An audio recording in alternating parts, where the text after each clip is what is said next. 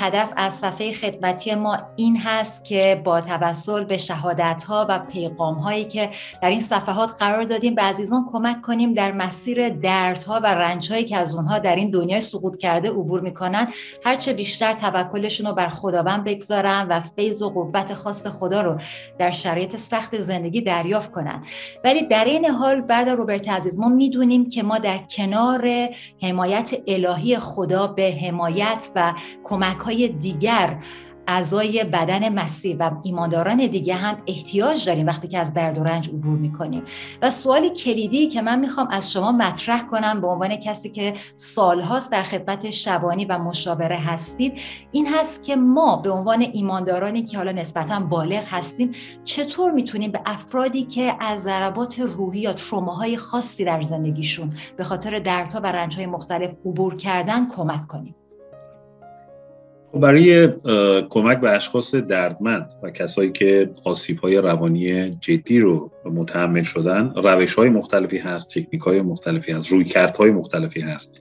ولی من می‌خوام امروز از یک زاویه متفاوت به موضوع نگاه کنم و با یک چشم انداز الهیاتی که در کتاب مقدس در مورد درد و رنج وجود داره از این زاویه وارد بحث بشیم و بعد می‌تونیم در مورد حالا اینکه عملا با توجه به این حقایق کتاب مقدسی ما می‌تونیم چه روش مشاوره رو در پیش بگیریم بعد اونجا کمی بیشتر توضیح خواهم داد. خب در کتاب مقدس ما می‌بینیم ما در یک دنیای سقوط کرده ای زندگی می‌کنیم که درد و رنج و مرض و مرگ و اتفاقات ناخوشایند پیوسته درش رخ میدن و خدا حالا این جهان سقوط کرده می‌خواد احیا کنه. نقشه نجات خدا یعنی احیای دنیای سقوط کرده و اثرات گناه و مرگ و لعنت رو برداشتن. ولی خب این فرایندی است که تمام تاریخ رو در بر می‌گیره و در نهایت با بازگشت عیسی مسیح به کمال می‌رسه. ولی در این حین خیلی اتفاقات ناگواری میفته که خیلی از اوقات ما ناتوان از درک علت اون هستیم. کتاب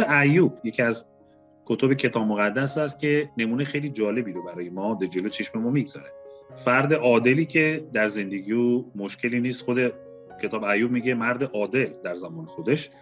ولی ما می‌بینیم در آسمان یک اتفاقی میفته که شیطان میاد و از خدا اجازه می‌گیره که آسیب بزنه به ایوب به سلامتیش خانوادش و ایوب نمی‌دونه پشت پرده چه خبره.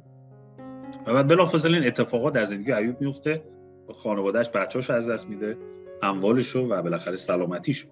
در که نمی‌دونه چی میگذره. و می‌بینیم تا پایان کتاب ایوب ایوب نمی‌دونه علت این همه درد و رنج چیه. و دوستانی رو داره ایوب که خیلی دوست دارن به ایوب کمک کنن. دوستاش هستن. و اونقدر دوستش دارن که یک هفته در حالت ماتم و سکوت کنار ایوب میشینن و مشخصه خب اینا هر کسی نبودن همسایه نبود از خیابون یک رهگذر نبود. دوستان ایوب خوبم میشناختنش. ولی مشکلشون این بود که فکر می‌کردن که حتما این رنج و درد ایوب علتی داره. و حرفایی رو می‌زدن که می‌خواستن ایوب رو تسلی بدن. ولی در نهایت صحبت های اونو مثل نمکی بود که بر زخم ایوب پاشیده می‌شد. و در پایان کتاب ایوب هست که خدا بعد از یک سکوت طولانی وارد میشه و به ایوب میگه که حرفای تو درست بود حرفای اینا اشتباه بود. ایوب شکایت هایی داشت ایوب اعتراض هایی داشت و خدا حتی اعتراض های ایوب رو هم میپذیر به یک معنا میگه حرفای تو درست بود ولی میگه حرفای این اشخاص درست نبود براشون دعا کن تو من اونها رو بیامرزم. در واقع دوستان ایوب حرفای درستی می‌زدن ولی حرف درست رو در جای غلط می‌زدن. به شخص به شخصی می‌زدن که اون حرفا اصلا در مورد صدق نمی‌کرد. بله کسی که شرارت کنه نظم اخلاقی این جهان بگونه است که شریران در نهایت مجازات میشن ولی این چه ربطی به ایوب داشت که در زندگی او ما نقصی نمی‌بینیم؟ اصلا علت رنجای ایوب در یک قلمرو روحانی است که ایوب اون دسترسی نداره دوستان ایوب هم بهش دسترسی ندارن. و ما در دنیا زندگی می‌کنیم که بسیار از اوقات اتفاقاتی میفتن که ما دلیلشون نمی‌دونیم. و چون نمی‌دونیم بهتر سکوت کنیم در موردشون. نه اینکه با دادن توضیحاتی که خودمون هم مطمئن نیستیم در موردشون شخصی رو که دردمند هست بیشتر درش احساس محکومیت احساس گناه یا حتی نمی‌خوام شاید شخص رو محکوم کنیم ولی صحبت های ما نیاز اصلی اون فرد نیست. فرد در اون لحظه کسی رو می‌خواد که درکش کنه. کسی رو می‌خواد که در کنارش باشه. کسی رو می‌خواد که بتونه خودش رو پیش او خالی کنه. شاید اعتراضی به خدا داره. شاید او از آنچه که در اطرافش میگذره می‌خواد با فریاد یاد بکنه. ولی وقتی که کسی نیست که به او گوش کنه و فقط او باید گوش کنه دیگران چی میگن؟ نه فقط حضور ما در کنار او کمک به او نمی‌کنه بلکه درد او رو عمیق‌تر می‌کنه. پولس رسول در رساله اول قرنتیان باب 13 میگه ما الان مثل آینه داریم دنیا رو واقعیت رو می‌بینیم که همه چی مبهمه لیکن روزی روبرو خواهیم دید. خب آینه های اون زمان در زمان پولس مثل امروز آینه های شفافی نبودن. فلزاتی بودن که اونها رو براق می‌کردن سیغلی می‌کردن. وقتی شما در این فلز سیغل خورده نگاه می‌کردید یک تصویر مبهمی از شما در اون به اصطلاح آینه شکل می‌گیره. و پولس داره میگه الان هم نگاه ما با واقعیت مثل که یک چیز مبهمی داریم می‌بینیم که نمی‌دونیم چقدر درسته. ولی روزی خواهد اومد کامل خواهیم دانست. میگه الان اندک علمی داریم. لیکن روزی کاملا خواهیم شناخت. اون کاملا شناختن آخرت هست اسکاتون هست. زمان که عیسی مسیح برگرده و تمام این پرده ها برداشته بشه پرده های پندار و علم محدود ما. ولی در حال حاضر ما بعد با درک این حقیقت که همه حقیقت رو نمی‌دونیم اگر کسی در رنج و مصیبت و سختی هست تلاش ما نباید این باشه که توضیح بدیم چرا اینطوری شد. تلاش ما نباید این باشه که فرد رو به طرف یک توضیح منطقی از این موضوع. بله اگر توضیح منطقی هست بگیم ولی بسیاری از اوقات ما نمی‌دونیم پشت پرده چه خبر همطور که ایوب نمی‌دونست به عبارت دیگر ما در اینجور مواقع با قلمرو راز روبرو هستیم. خیلی چیزها هست که ما نمی‌دونیم و خدا به ما آشکار نمی‌کنه. روزی آشکار خواهد کرد همونجور که پولس میگه. ولی زمانهایی هست که خدا هم سکوت می‌کنه. و در این سکوت خدا یک معنایی هست. در این سکوت خدا خدا داره حرف می‌زنه. اینطوری بگم. در سکوت خدا اشخاص فرصت پیدا می‌کنن تفکر کنن. و ما این سکوت رو حرمت بداریم. این سکوت رو نشکنیم. و اجازه بدیم شاید در اون سکوت به یک خداگاهی به خودشناسی و تعمق بپردازه. و آخرین تعمق شاید خدا می‌خواد با این فرد یک کلامی رو بگه که اگر این سکوت نباشه این کلام رو نخواهد شنید. گاهی اوقات پس ما در کنار فرد دردمند سکوت می‌کنیم. با سکوت اجازه میدیم او حرف بزن او شکایت بکنه. او آنچه که در دلش بیرون بریزه و شخص دردمند نیاز به یک شنونده خوب داره. نه کسی که مرتب داره به او چیزهای گوشزد می‌کنه. پس گوش شنوا تلاش برای همدل شدن با او و واکنش شما که داریم به اون نشون میدیم من تو رو تو درک می‌کنم. من متوجه میشم در تو چی میزیاد دارم تلاش خودم رو می‌کنم که تو رو درک کنم. همدلی ما در واقع برخورد همدلانه و بازم تاکید می‌کنم سکوت. سکوت ما که فضایی برای شخص به وجود میاره که اولا خودش رو خالی کنه صحبت کنه چه بهش میگیم تخلیه هیجانی در مشاوره. تخلیه هیجانی جو اتفاق میفته و زمانی هم هست که چیزی برای گفتن نداریم. هر چی داریم فکر می‌کنیم چون اتفاق افتاد چیزی نداریم بگیم. وقتی که چیزی نداریم بگیم متوجه باشیم که باید سکوت بهتره. بله بله سکوت کنیم بهتر هست و ببین در انجیل یوحنا در مورد اون شخص نابینا که کور مادرزاد بود. خیلی جالبه که شاگردان میگن این خودش گناه کرد والدینش گناه کردن که نابینا شد. حتما دنبال یک توضیح برای نابینایی هست. ولی مسیح هم وقتی که سوال اونها می‌خواد جواب بده توضیح نمیده که. میگه نه نه والدینش نه خودش. پس کی؟ بازم مسیح توضیح نمیده. مسیح فقط میگه الان باید یک کاری کرد.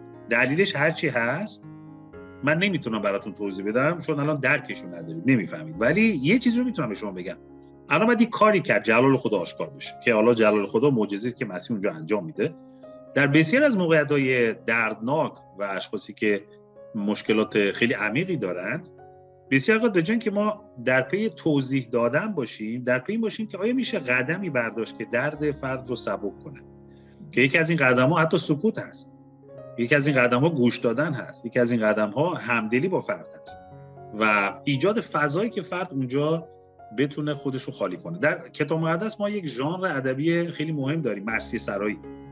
لامنتیشنز یا مرسی سرایی یک ژانر خیلی مهم در کتاب مقدس که خیلی کتاب های کتاب مقدس با این ژانر نوشته شدن. مراسی ارمیا. بخشایی از کتاب ارمیا. بعضی از مزامیر. در مزامیر و مزامیر مرسیه داریم. مرسیه سرایی است. مرسیه چیه؟ مرسیه یعنی یک اتفاق هولناکی افتاده. اورشلیم سقوط کرده مردم قتل شدن. کسی دشمنانش برو غالب شدن. فرزندش رو از دست داده. حالا در این مرسی هایی که در کتاب مقدس هست شما می‌بینید که خدا سکوت می‌کنه در مرسی ها دیالوگ نیست بین خدا و شخص. در مرسی خدا سکوت کرد و اون فرد داره فریاد می‌زنه. گاهی این فریادش هم متهم کردن خداست اعتراضه.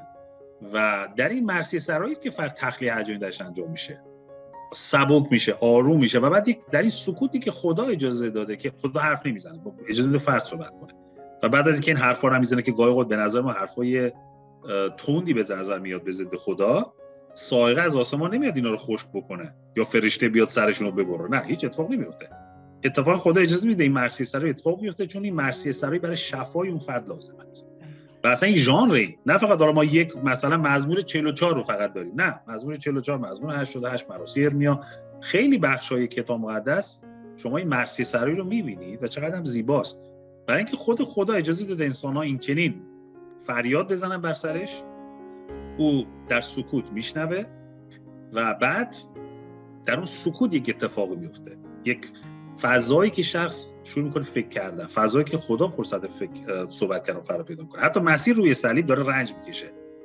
روی صلیب که دست و پاش رو میخ زدن دوستانش رو ترک کردن تحقیر میشه تمسخر میشه گناه همه جهان بر هست. در اون فضای خیلی وحشتناک مسیح فریاد می‌زنه الهی الهی چرا مرا ترک کرد؟ و بعد از اون فریاد مسیح هیچ جوابی نیست سکوت.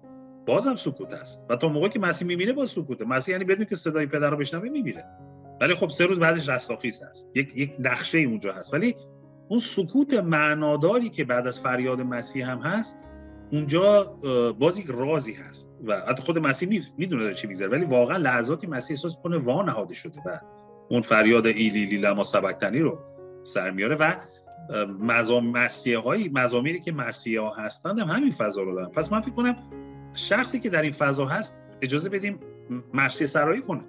فریاد بزنه گاهی اوقات ما نگران این هستیم که به خدا یه حرفی نزنه خدا ناراحت شه. خدا ناراحت نمیشه. ما چرا ناراحت میشیم؟ خدا اگه اجازه در کلامش مردان خدا گاهی اوقات در این شرایط سخت این چنین اعتراض کنن ما اجازه بدیم اشخاص هم این چنین اعتراض کنن. و نگران نباشیم ساقه نمی‌زنه تو سر صرف طرف. خدای اونقدر خدای حلیم و متحملی است که صبر می‌کنه. پس من این روی کرد بیشتر میپسندم. مواقعی که مخصوصا هیچ توضیح اصلا توضیح هم داریم نیازی نیست ولی اول حرف بزنیم. سکوت کنیم. دوستان ایوب یک هفته سکوت کنه بعد حرف زدن. کاش اون یک هفته بیشتر طول می‌کشید خیلی به نفع خودشون و ایوب. بود پس مواقعی اسم سکوت می‌کنیم درک می‌کنیم که در قلمرو راز هستیم چیزهایی هست که ما نمی‌فهمیم. و اصلا مجبور نیستیم حرف بزنیم چون به حرف زدن خراب می‌کنیم. و گوش کنیم. گوش کنیم اعتراضات رو گوش کنیم. یک فرصت مرثیه سرایی به فرد بدیم. هیچ اشکالی نداره مرثیه سرایی کفرگویی نیست. مرثیه سرایی اساسا یک ژانر ادبی در عهد عتیق هست که به فراوانی هم دیده میشه. و بعد تلاش برای همدل شدن. حالا این فرد چی میگه؟ درکش. برای اینکه نشونم بدیم درکش می‌کنیم نیازی نیست حتما یه چیزی بگیم. تو اینو گفتی منظورت این بود. نه. ما body language داریم زبان بدن داریم. حالت چشم های ما حالت چهره ما. یعنی ما با هزار و یک شکل می‌تونیم با شخص صحبت کنیم و اتفاقا در همدلی اشخاص بیشتر از که به کلمات توجه کنن به حالت های ما توجه کنن. به اون حالت چشمای ما به body language ما tone صدای ما. همه اینها داره به شخص به شخص مقابل میگه من کنارت هستم. می‌خوام درک کنم. می‌خوام درک کنم. چی در تو میگذره؟ ادعا نمی کنم درکت می‌کنم. ولی می‌خوام با تو همدل بشم و تو رو درک کنم. همین باعث میشه که فردی احساس آرامش کنم که شخصی هست که اونقدر براش ارزش قائله کنارش نشسته داره به اعتراضش به مرسی سرایش گوش میده. همین گوش کردن ارزش بسیاری داره و قبل از اینکه حالا ما وارد تکنیک های مختلف بشیم حالا اینو بگیم حالا اونو بگیم در مورد درمان تراما روش های جور واجوری هست. اصلا نمی‌خوام وارد اینها بشم بحث های مفصلی ولی در حوصله برنامه شما اگه بخواد بگنجه من می‌خوام این روی کرد رو بیشتر تاکید کنم که سکوت گوش کردن چیزی نگفتن برخورد همدلانه با فرد که همین در این سکوت و شنیدن دیده میشه اجازه به فرد در مرسی سرایی. و بعد ایجاد فضایی که در اون فضای سکوت و آرامش هست که فرد ممکن چیزی رو گوش کنه. ما وقتی اون سکوت برقرار میشه خیلی از اوقات از اون سکوت ناراحت نیستیم شخص ممکنه اذیت میشه خودمون اذیت میشیم. میگیم یه چیزی بگیم فضا سنگینه. نه با گفتن یه حرف درست فضا سنگینه. اتفاقا یک شجاعتی می‌خواد ما در اون فضای سنگین باز هم سکوت کنیم و یه جوری فضا رو ببریم که شخص مطلبی رو بگه. ولی وقتی احساس کنیم داره مرسی سرای می‌کنه یه چیز منفی میگه میگیم نه این منفیه. فضا رو عوض کنم. اون فضا کرد به زعم ما عوض کردن فضا خراب کردن فضا.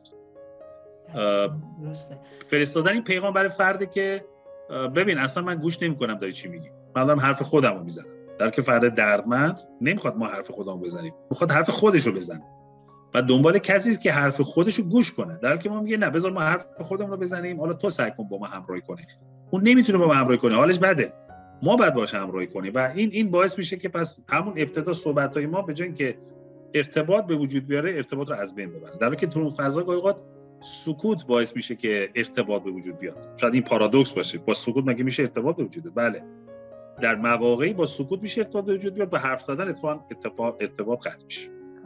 من کاملا با تو موافقم برادر روبرت عزیز. من به عنوان کسی که خودم الان 12 13 سال از بیماری سختی دارم رنج می‌کشم افرادی در زندگی من تاثیر بیشتری گذاشتن که اجازه دادن من خودم رو خالی بکنم. ولی افرادی که اومدن سعی کردن دنبال دلیل باشن ممکنه بوده حتی ممکنه خادمی به من نزدیک شده گفته مطمئنی در زندگیت گناهی نیست. خودتو تفتیش بکن ممکنه گناهی هست که بهش اعتراف نکردی.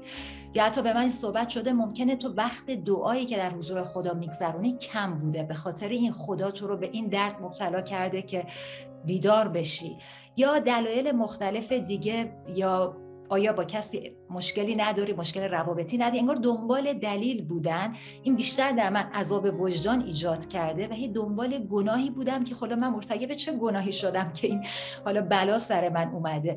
پس من به تجربه با تو موافق هستم که بله چقدر مهم هست که ما گوش بدیم و همیشه دنبال علت نباشیم. چرا ما این ذهنیت رو داریم که بایستی برای شخص دلیل یا علتی رو پیدا بکنیم و اون از اون طرف آروم میشه در حالی که خیلی وقتا طرف از فقط سکوت ماست که می‌تونه آروم بشه و خودش رو خالی بکنه.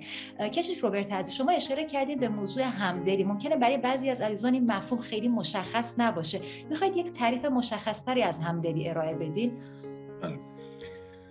خب در زبان آمیانه ممکنه معانی متفاوتی داشته باشه ولی من می‌خوام با توجه به اونچه که در مشاوره تعریف میشه همدلی رو تعریف کنم. امپاتی یا همدلی در مشاوره یعنی تلاش ما برای اینکه ما طرز تفکر فرد چارچوب ارزش های درونی فرد و جهان درونی فرد رو درک بکنیم. تلاش شماست برای ورود به درون فرد و درک چارچوب ارزش های درونی است نظام فکریش و آنچه که بر اون میگذره. ولی خب طبیعتا در این همدلی ما یک فاصله عاطفی رو حفظ می‌کنیم. یک اصطلاح دیگه هست که بهش میگیم همدردی یا سیمپاتی بله. سیمپاتی زمانی است که اون شخصی که اون درد رو داره تجربه می‌کنه ما هم عین اون همون درد رو تجربه کنیم. و در مشاوره خب این در کلا فن مشاوره تاکید بر این است ما می‌تونیم با هر کسی همدلی داشته باشیم ولی با هر کسی نمی‌تونیم همدردی داشته باشیم. همدردی تجربه سنگینی است که تمام احساسات و عواطف ما درگیر میشه. و ممکنه ما در سال چند باری تجربه داشته باشیم وقتی که با افرادی که خیلی بهشون نزدیکیم دردی رو تجربه می‌کنن نمی‌تونیم فاصله عاطفی رو نگه داریم. با اونا یکی میشیم و درد اونها میشه درد ما. این اتفاق برای ما گاهی میفته ولی اگر در خدمتی هستیم چه خدمت مشاوره خدمت شبانی یا در بدن مسیح داریم این خدمت رو انجام میدیم که به افراد کمک کنیم با همدلی می‌تونیم به اونا کمک کنیم. ولی اگر بخوام با هر کس همدرد بشیم چیزی از ما باقی نمونه. چون شما یک انرژی روانی بسیاری رو در صرف می‌کنید وقتی که با اشخاص همدرد میشید. و خب با بعضی ما این اتفاق برام میفته دوست صمیمی داریم. فرض کنید همسرش رو از دست میده. خب اونقدر ما با صمیمی هستیم انگار ما هم همون حس رو داریم. که خودش رو بیکس می‌بینه شریک زندگیش از دست رفته. ممکنه ما این حس رو داشته باشیم. این همدردی است ولی شما نمی‌تونید روزی سه چهار نفر با چهار نفر همدرد بشید. زور بزنید بگید من با همین باید یکی یکی همدرد بشم. اصلا این خطرناک از نظر سلامت روان. ولی یک مشاور می‌تونه همدل بشه در طول زمان. این ظرفیت و توانایی در خودش بپرورونه که وقتی با اشخاص مختلف صحبت می‌کنه انرژیش رو می‌گذاره و تلاش می‌کنه بفهم اینا چی میگن از چه زمینه فرهنگی اومدن چه زمینه تربیتی اومدن طرز فکرشون چیه چه احساسی دارن. احساسات اشخاص هم ما می‌تونیم حدس بزنیم تصور کنیم. ولی اینکه عینا همون احساس در ما به وجود بیاد خب این ما رو به هم میریزه. و پس ما, ما یک فاصله رو نگه میداریم مثلا یکی استراب شدید اومده پیش ما. خب من می‌تونم تصور کنم این شخص اگه استراب شدید داره نمی‌تونه بره خیابون حس بدی داره نمی‌تونه کار کنه. ولی اگر بخوام با تجربه کردن همون استرابی که فرد داره بفهمم چی درش میگذره خب منم دچار وضعیتی میشم که شبیه وضعیت اون شخصه. و منم دیگه نمی‌تونم اونجا بشینم به مردم مشاوره بدم. ولی در همدلی در این که ما سعی می‌کنیم بفهمیم در درون فرد چی میگذره یک فاصله رو حفظ می‌کنیم. احساسات ما درگیر نمیشه. نمیگم ما یخچال فریزر که نیستیم بگیم سرد سرد هیچی نه. طبیعتا در ما یک احساساتی هم به وجود میاد ولی همیشه یک فاصله رو باید حفظ کنیم به عنوان مشاور یا به عنوان خادم که اگر این فاصله حفظ نشه و ما از نظر عاطفی کاملا شبیه اون فرد بشیم و همدرد بشیم مثلا باهاش این این برای سلامت روانی ما جالب نیست و اصلا نمی‌تونیم کمکش کنیم. ولی در همدلی می‌تونه اتفاق بیفته. همدلی هم چیزی که در ما می‌تونه یک ظرفیتی است که می‌تونه گسترش پیدا کنه عمیق‌تر بشه. ما آدم‌ها بهتر درک کنیم. ولی این درک کردن به معنای عینا همدرد شدن با ما نیست. پس اینجوری بگیم در خدمت ما همدلی ضروری است. اجتناب ناپذیر بدون نمی‌تونیم آدم خدمت کنیم. ولی همدردی خطرناکه. همدردی رو ما گاهی با بعضی اشخاص که خیلی بهشون نزدیکیم با اونها تجربهش می‌کنیم. ولی نه در خدمت دائمی. کشش روبرت عزیز ما چه زمانهایی حتی در مسیر همدلی می‌تونیم از آیات کلام خدا برای تسلی اون شخص استفاده کنیم یا برای شخص دعا کنیم؟ چون ممکنه ما فکر بکنیم در مسیر همدلی همیشه بایستی آیاتی از کلام رو برای اون شخص بخونیم فکر می‌کنیم از طریق این آیات می‌تونه شخص تسلی پیدا کنه ولی گاهن شخص به اون آیات نیاز نداره یا آیا باید همیشه دعا کرد برای شخصی که باش همدلی می‌کنیم؟ چطور اینو بتونیم تشخیص بدیم؟ خب نه لزوما کیس با کیس فرق می‌کنه شخص با شخص فرق می‌کنه. یه نفر همونطور که خدمتتون گفتم ممکن شما فقط بشینید گوش کنید.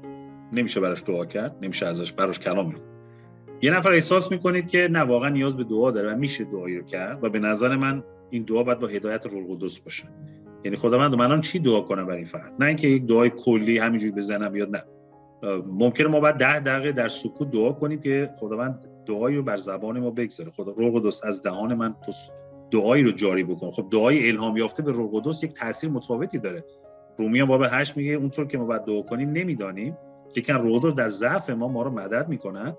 خب ما نمی‌دونیم چه دعایی باید کرد اون لحظه. اصلا اساسا هر دعایی وقتی الهام یافته به روح قدس هست یک دعای پربرکته. در اون شرایط ما دعا کنیم که دعای ما دعایی باشه که باعث شفا میشه باعث تسلی میشه. گاهی نباید دعا کرد. یعنی تشخیص بدیم که الان موقع دعا نیست موقع کلام هم نیست ولی موقع سکوت و گوش کردن و گوش کرد. زمانی باید دعا کرد با الهام روح قدس. زمانی اگر کلامی میگیم؟